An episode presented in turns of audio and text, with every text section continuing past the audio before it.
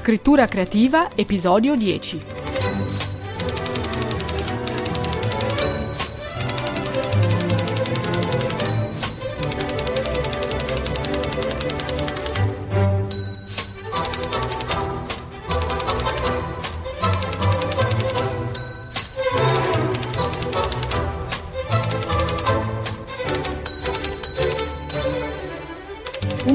Benvenuto da Carmen la Terza a questo nuovo episodio di scrittura creativa, tecniche, riflessioni, ispirazioni per scrivere meglio. Oggi voglio parlare con te del romanzo e dei generi letterari dei romanzi. Spesso mi capita infatti di trovare un libro e di chiedermi a quale genere appartiene. Ma non è soltanto questo il motivo per cui ho deciso di parlare dei generi letterari della narrativa, della fiction.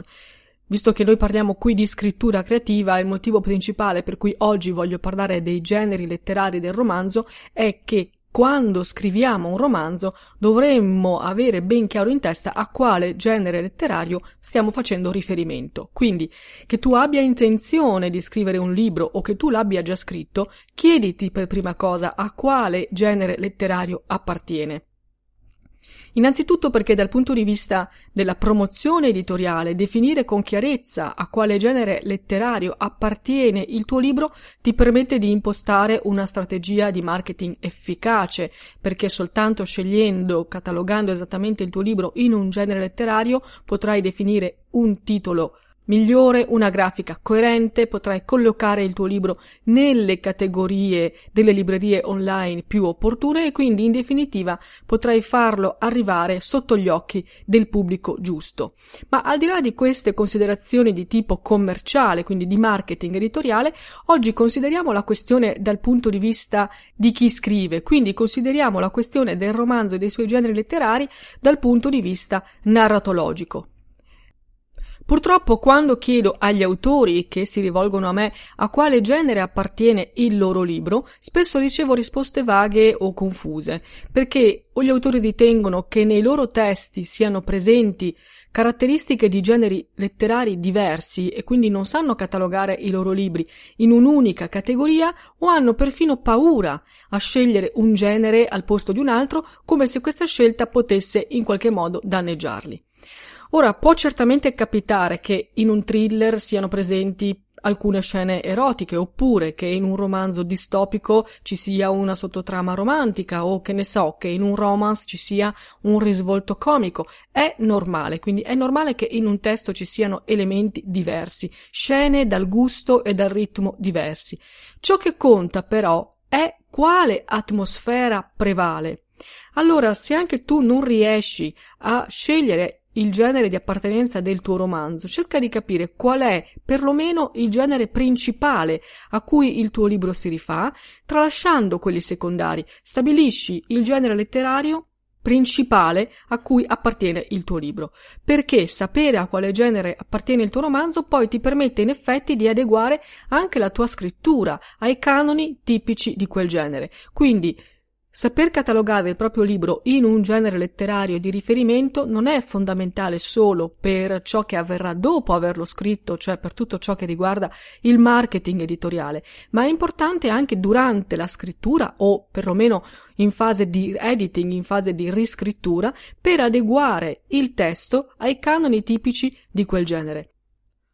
Attenzione, con questo non voglio dire che tutti i romanzi gialli saranno tra di loro uguali o che tutti i fantasy saranno identici, ma è indubbio che un lettore che ama i gialli si aspetterà di trovare all'interno di un libro che viene proposto come giallo delitti, misteri, risolti dalla mente lucida e razionale dell'investigatore, mentre gli amanti del genere fantasy, per esempio, si aspetteranno di trovare all'interno di libri proposti come fantasy elementi fantastici, personaggi dotati di poteri magici o soprannaturali.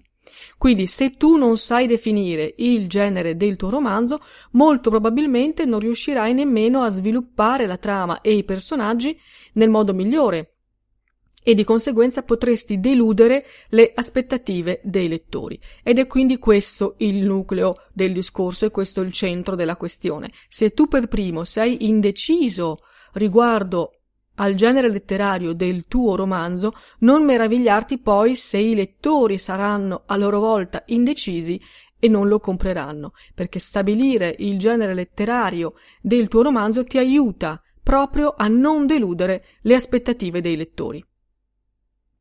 Vediamo dunque quali sono i generi letterari più diffusi per la narrativa e quali sono le loro caratteristiche. Io non ho la pretesa di fare una panoramica completa ed esaustiva perché i generi sono tanti e soprattutto ciascuno di essi ha una serie di sottogeneri pressoché infinita, ma vorrei analizzare qui con te oggi perlomeno i generi letterari più diffusi per la narrativa. Se tu hai già scritto il tuo romanzo, controlla di aver adottato tutte le caratteristiche tipiche del genere se invece devi ancora scriverlo, sei all'inizio e sei in fase di stesura, questo elenco che stiamo per fare potrebbe esserti utile per impostare il tuo lavoro. Partiamo con la biografia e l'autobiografia. Sono generi in cui il nucleo della narrazione è la vita del protagonista, che può essere raccontata o da un narratore esterno, nel caso della biografia, quindi c'è un narratore che racconta la storia del personaggio, oppure raccontata in prima persona dal personaggio stesso, nel caso dell'autobiografia. Un esempio di biografia famosa recentemente è quella di Steve Jobs, che si intitola proprio Steve Jobs, scritta da Walter Isaacson. Invece esempi di autobiografie famose sono sicuramente le memorie di Casanova, oppure le più recenti, La fine e il mio inizio di Tiziano Terzani, oppure Volevo solo pedalare di Alex Zanardi. In una biografia o in una autobiografia, quindi le ambientazioni sono reali, gli avvenimenti narrati sono davvero accaduti perché appunto si racconta la storia di una vita. Questo però non significa che la biografia o l'autobiografia devono ridursi ad una cronaca di tutto ciò che il personaggio ha fatto, perché altrimenti sarebbe veramente noioso. La biografia e l'autobiografia sono in realtà il racconto degli episodi più significativi della vita del protagonista, o perché significativi o perché riferiti ad un tema centrale o perché più famosi per il pubblico in generale. È quindi necessario che chi scrive una biografia o un'autobiografia si ponga un obiettivo e chiarisca prima di tutto a se stesso e quindi poi anche ai lettori quale messaggio vuole comunicare attraverso la narrazione di una vita.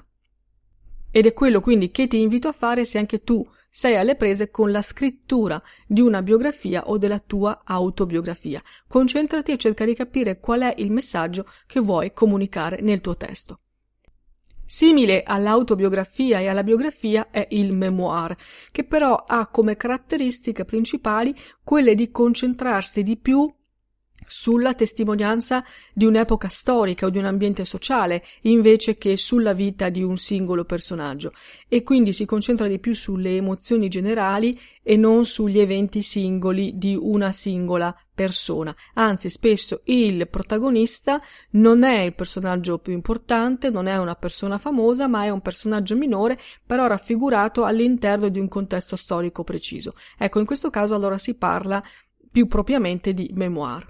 Esempio di memoir potrebbe essere Chiamate la levatrice di Jennifer Worth. Un altro genere letterario di cui voglio parlarti è il diario. Il diario è una forma spontanea e istintiva di scrittura. Tutti prima o poi abbiamo scritto qualche pagina di diario quando eravamo ragazzini, per raccontare le nostre esperienze, per mettere nero su bianco emozioni, paure.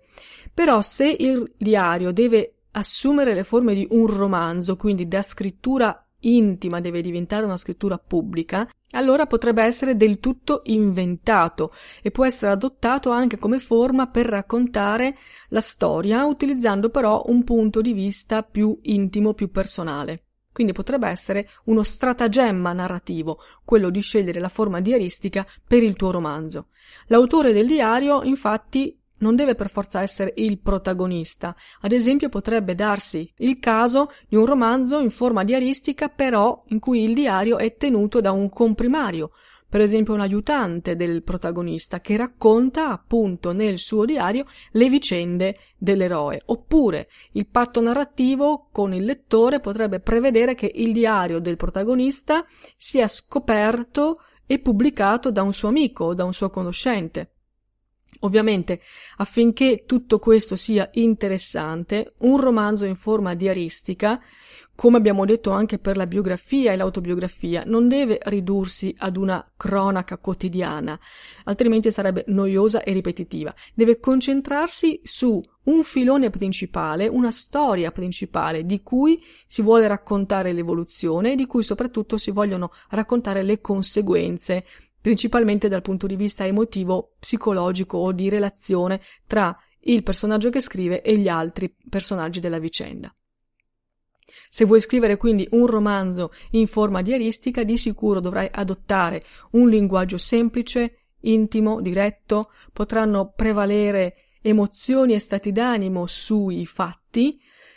Ovviamente chi scrive un diario non può essere imparziale nei giudizi espressi e anzi chi legge un diario non si aspetta certo un'imparzialità di giudizio, si aspetta proprio il punto di vista soggettivo del narratore e i capitoli del libro possono essere le puntate del diario, le pagine del diario, spesso anche con tanto di data, perché il diario spesso si scrive cronologicamente mettendo la data ad ogni nuova scrittura.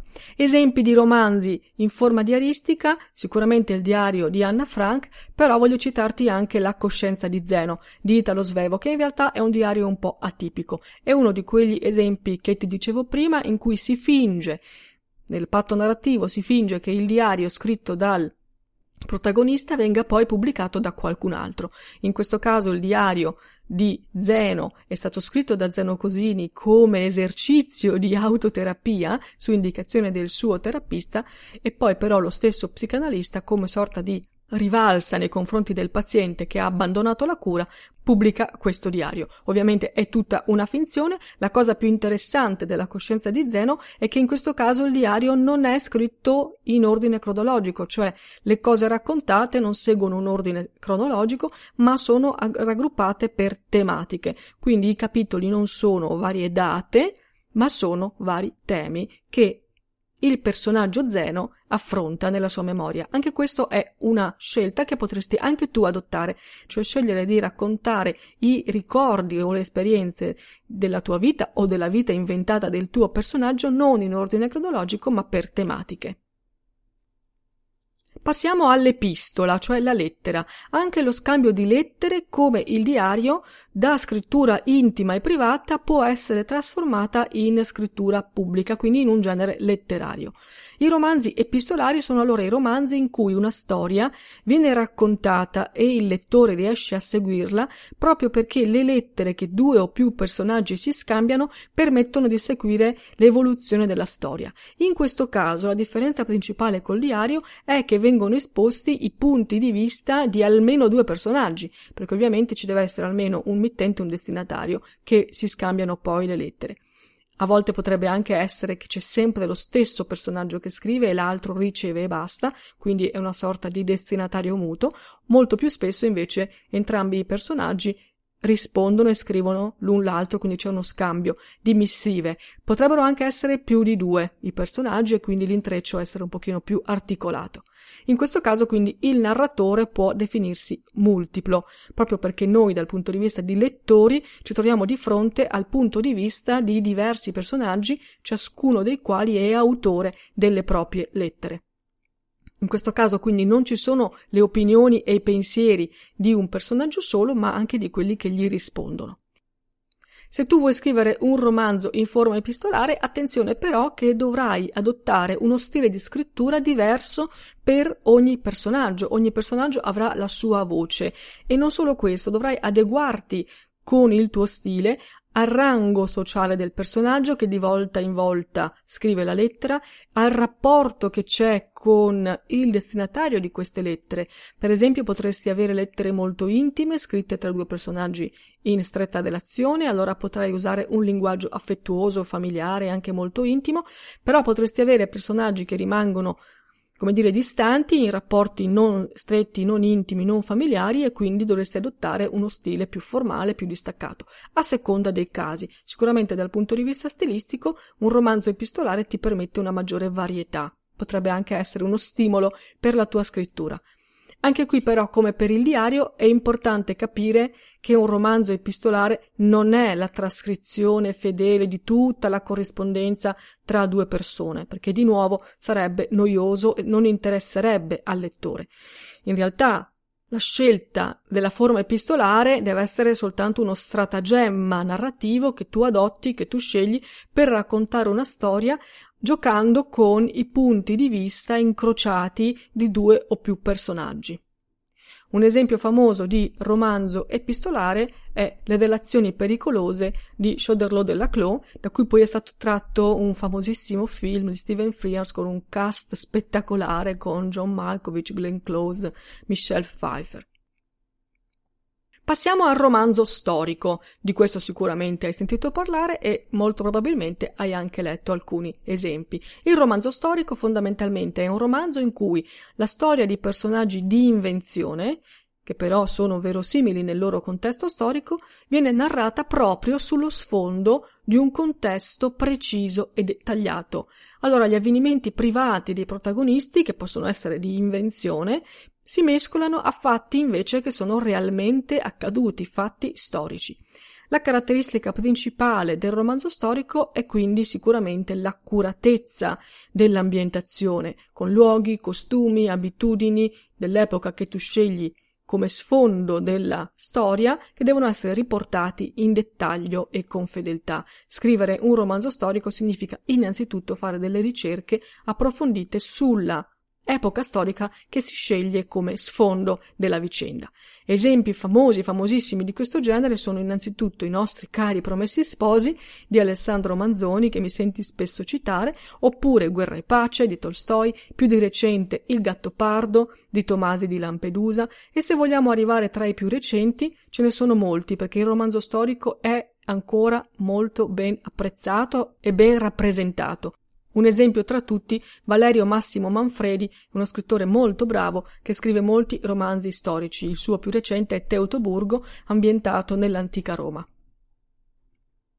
Cambiamo completamente genere e andiamo al giallo. Il romanzo giallo si focalizza su un crimine, spesso un crimine grave o addirittura una serie di crimini, quindi crimini ripetuti, e si concentra quindi sullo svolgimento delle indagini che portano alla soluzione del caso. Una soluzione ottenuta in genere grazie all'esperienza, alla logica, all'intuito di un investigatore. Proprio per questo spesso il protagonista della vicenda è proprio il detective. Attenzione però che il termine giallo è usato solo in Italia, perché deriva dalla fortuna di una collana di libri, la collana Il Giallo Mondadori, nata nel 1929 che proponeva proprio romanzi polizieschi, però con una veste grafica con la copertina gialla. Allora dalla copertina gialla e dal nome della collana, poi in Italia il termine giallo è diventato sinonimo di poliziesco, direi non solo sinonimo, proprio sostituto del termine poliziesco. Negli altri paesi invece il genere giallo viene definito o poliziesco oppure detective, novel o mystery story. La caratteristica comunque fondamentale di questo genere è sicuramente quella di disseminare la narrazione di indizi, perché l'autore vuole portare il lettore parallelamente al detective alla soluzione del caso, che però la soluzione deve arrivare solo alla fine. Sarebbe un errore dare troppi indizi subito perché se il lettore scopre Troppo presto la soluzione ha perso il gusto della lettura e quindi il giallo non è riuscito. È proprio questa la difficoltà maggiore nella scrittura di questo genere, cioè organizzare la trama affinché la soluzione del crimine non sia facile, non sia immediata. Anzi, proprio per questo spesso gli autori di gialli cercano di ingannare, se così possiamo dire, i lettori e in realtà anche i loro personaggi portandoli su false piste, proprio perché la soluzione sia più lontana e più difficile da raggiungere. Gli esempi classici di romanzi gialli hanno spesso dato vita a figure di investigatori famosi, a cominciare da Sherlock Holmes, creato dalla fantasia di Arthur Conan Doyle, oppure il detective Poirot dei gialli di Agatha Christie o il commissario Maigret delle opere di Georges Simenon, fino ad arrivare ai contemporanei italiani, come il commissario Montalbano, nato dalla penna di Andrea Camilleri, o il vicequestore Rocco Schiavone di Antonio Manzini. Il giallo ha dei sottogeneri. Alcuni di questi sono il noir, in cui al centro della narrazione, più che la soluzione logica del crimine da parte del detective, c'è lo scontro tra bene e male. Può capitare anche che nel noir la storia venga raccontata proprio dal punto di vista del cattivo, del criminale, o addirittura della vittima. Un esempio è Il grande sonno di Raymond Chandler. Un'altra variante, un altro sottogenere del giallo è il crime, che è centrato più su episodi di cronaca nera. Un esempio è A sangue freddo di Truman Capote. Dal giallo scivoliamo nel thriller. È un romanzo di suspense per eccellenza. Lo scopo del thriller è quello di tenere il lettore in tensione fino alla fine. Proprio per questo non è un genere facile da scrivere, sebbene molti ci provino perché è comunque un genere molto letto e apprezzato dai lettori. Però attenzione, scrivere un buon thriller è davvero difficile. Le trame devono essere molto complesse, intricate, spesso parlano di intrighi internazionali, attività illegali da smascherare, i personaggi affrontano continui imprevisti, pericoli, colpi di scena. Alla fine l'eroe vince sempre, ma la struttura narrativa è complessa da gestire, da organizzare, da pensare e poi da mantenere, da sostenere con la tensione pagina dopo pagina. Un esempio, uno dei più venduti degli ultimi anni, un bestseller della categoria è sicuramente Il codice da Vinci di Dan Brown, anche se non è forse uno dei thriller migliori a mio modesto parere. Poi, a seconda delle tematiche proposte, anche nel thriller possiamo riconoscere alcuni sottogeneri.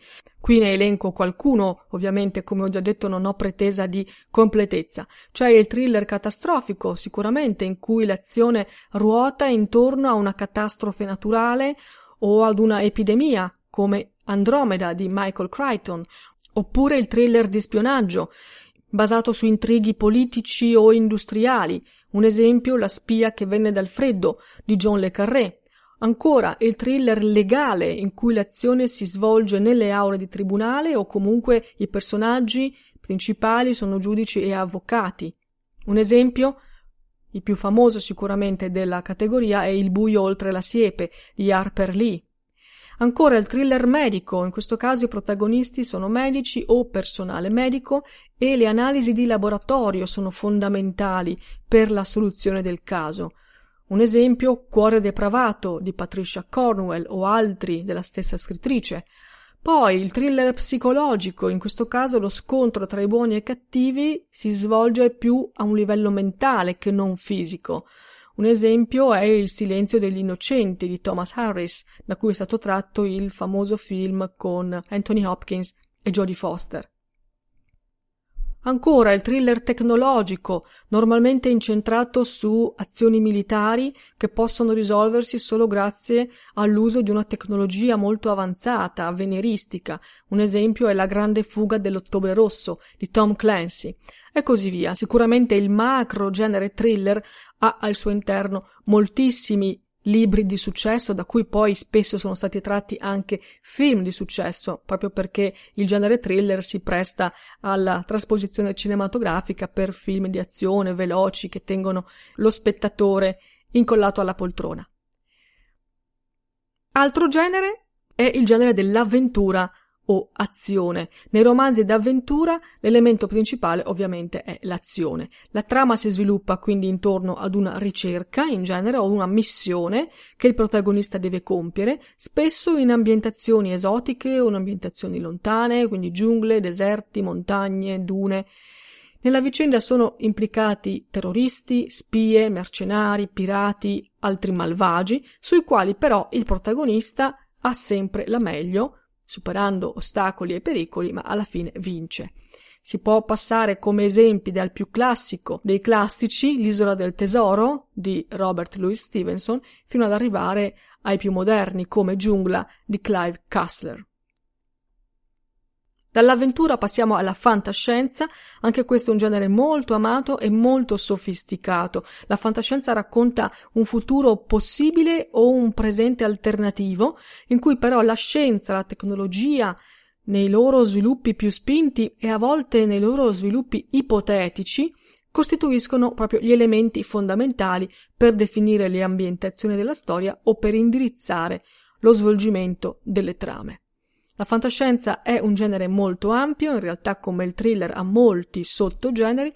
Un esempio per tutti di libri di fantascienza è sicuramente Ubik di Philip Dick. Tra l'altro Philip Dick è anche l'autore del libro da cui poi è stato tratto Blade Runner, quindi uno scrittore molto importante nel settore, ma altri sottogeneri di fantascienza che voglio qui citarti sono l'apocalittico o post-apocalittico, quindi un genere in cui l'umanità è in pericolo, oppure eh, l'umanità è stata già quasi totalmente distrutta e pochi sopravvissuti si muovono in un mondo di macerie. Un esempio, L'ombra dello scorpione di Stephen King. Un altro sottogenere della fantascienza può essere considerato il cyberpunk, in questo caso si tratta prevalentemente di cibernetica, robot, spesso le azioni sono azioni di ribellione, sovvertimento dell'ordine sociale, un esempio fra tutti Io Robot di Isaac Asimov. Poi ancora il sottogenere definito distopico, ambientato cioè in società fittizie alternative, spesso però viste come degenerazione della società attuale proprio perché la società attuale ha perseguito le sue tendenze peggiori. L'esempio classico di questo genere è sicuramente 1984 di George Orwell.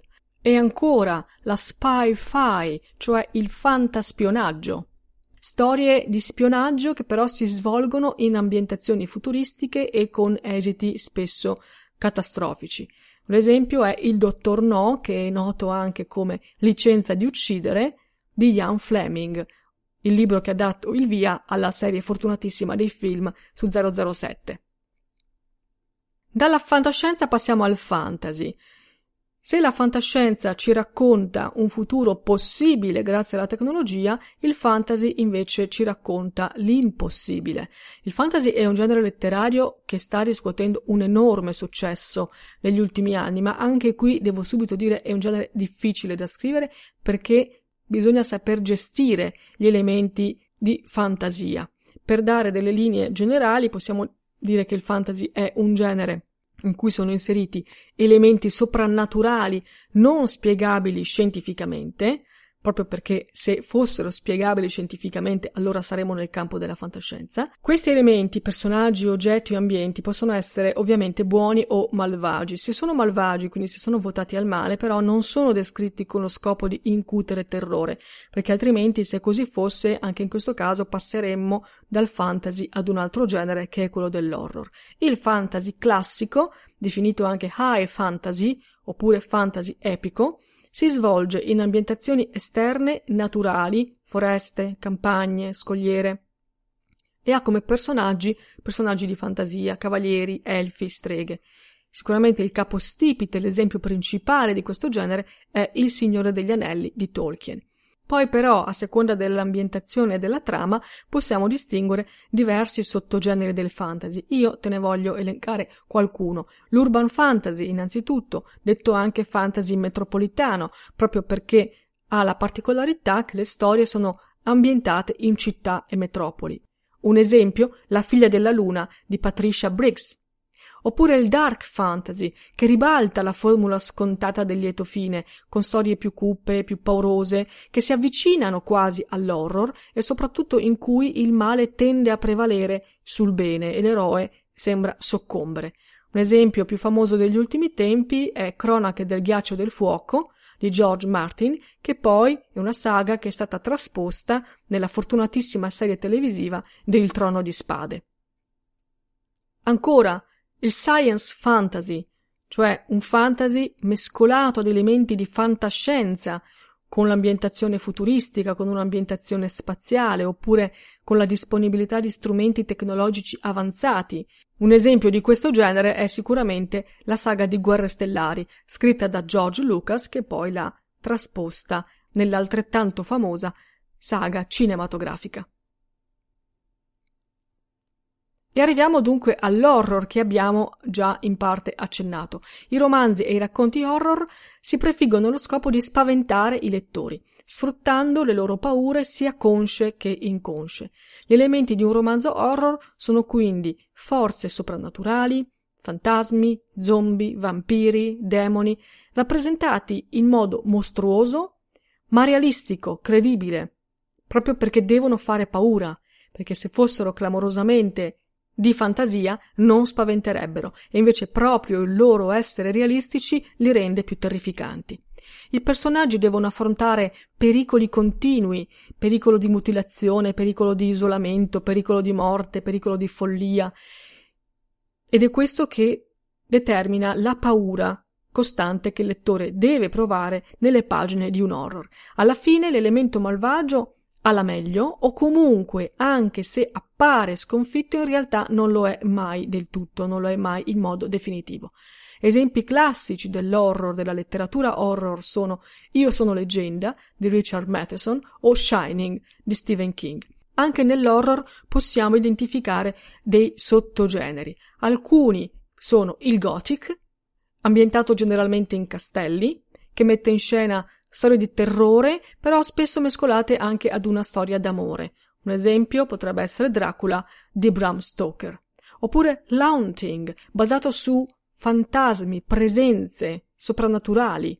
Un esempio, L'esorcista di William Peter Blatty, da cui è stato tratto il famoso film, o ancora l'horror psicologico, in questo caso il senso del terrore, la tensione del dramma si basano non tanto su mostri, su demoni, su fantasmi, ma sulle instabilità emotive, sui disturbi mentali dei personaggi. Un esempio è Psycho di Robert Bloch, da cui poi è stato tratto il famosissimo film di Alfred Hitchcock. E infine lo splatter, in questo caso l'horror splatter è un horror che insiste su scene di sangue, di mutilazioni, su parti del corpo smembrate. Un esempio potrebbe essere L'eretico di Alan Altieri. Cambiamo decisamente stile e atmosfera e passiamo dal nero più cupo dell'horror al romanzo rosa. Il romanzo rosa, detto anche romance, è incentrato su una storia d'amore rigorosamente a lieto fine. I personaggi in genere sono due innamorati, due persone destinate a innamorarsi, che devono superare diversi ostacoli o imprevisti prima di coronare il loro sogno d'amore. Questo schema narrativo sembra piuttosto rigido, in effetti lo è. Anzi, devo dire che i lettori che amano il romanzo rosa non si aspettano una grande varietà di trame. Questo però mi porta a dire che scrivere un buon romance non è così facile come sembra, perché da una parte l'organizzazione della trama è quasi scontata e quindi non comporta un grande lavoro per l'autore, però proprio per questa ripetitività di schemi, bisogna stare molto attenti a curare la scrittura affinché non sia noiosa, affinché non sia scontata. Bisogna lavorare molto sulla caratterizzazione dei personaggi affinché suscitino simpatia, empatia nel lettore, affinché stimolino l'immedesimazione da parte dei lettori. In gran parte si parla di lettrici perché la maggior parte dei fruitori dei romanzi rosa, dei romance, sono donne.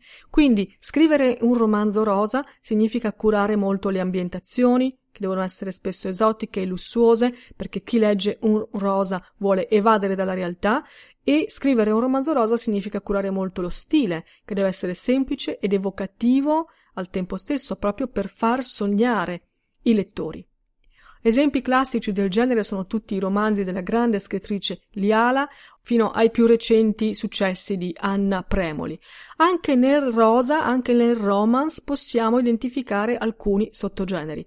Innanzitutto il chic lit, in cui le protagoniste sono in genere giovani donne single in carriera in cui prevale però un tono umoristico. L'esempio più famoso degli ultimi anni è sicuramente il diario di Bridget Jones di Helen Fielding. Poi c'è l'historical romance, cioè un romanzo rosa però di ambientazione storica. Un esempio tra i tanti, come Una rosa d'inverno di Jennifer Donnelly.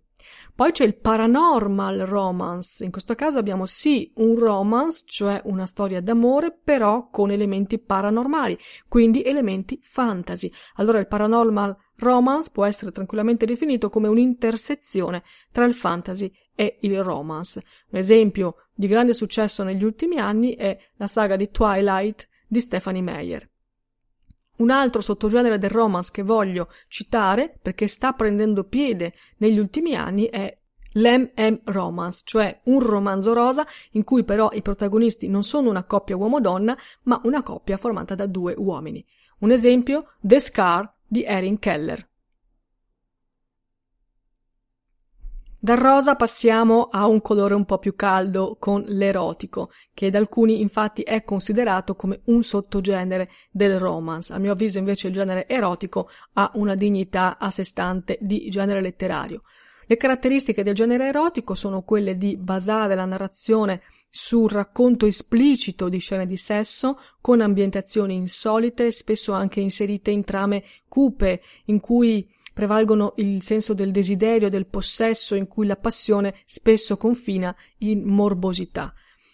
In questo caso, prima di fare degli esempi di romanzi erotici, voglio fare una premessa tutta personale, mi permetto di farlo.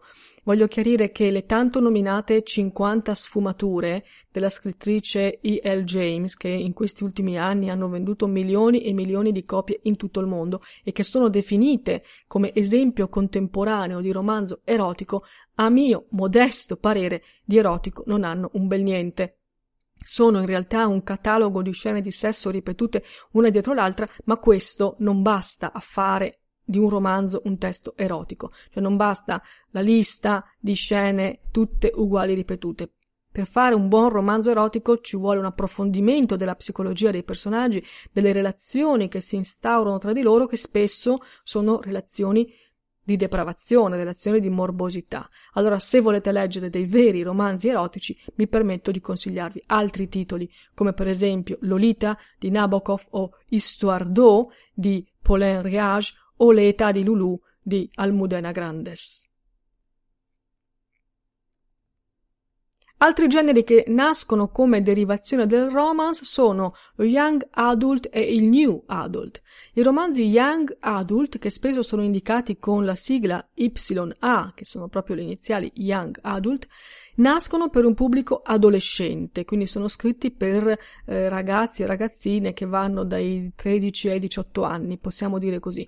Narrano in genere storie d'amore romantiche, storie di amicizia, affrontano i temi delle relazioni affettive, delle relazioni familiari e fondamentalmente del passaggio all'età adulta.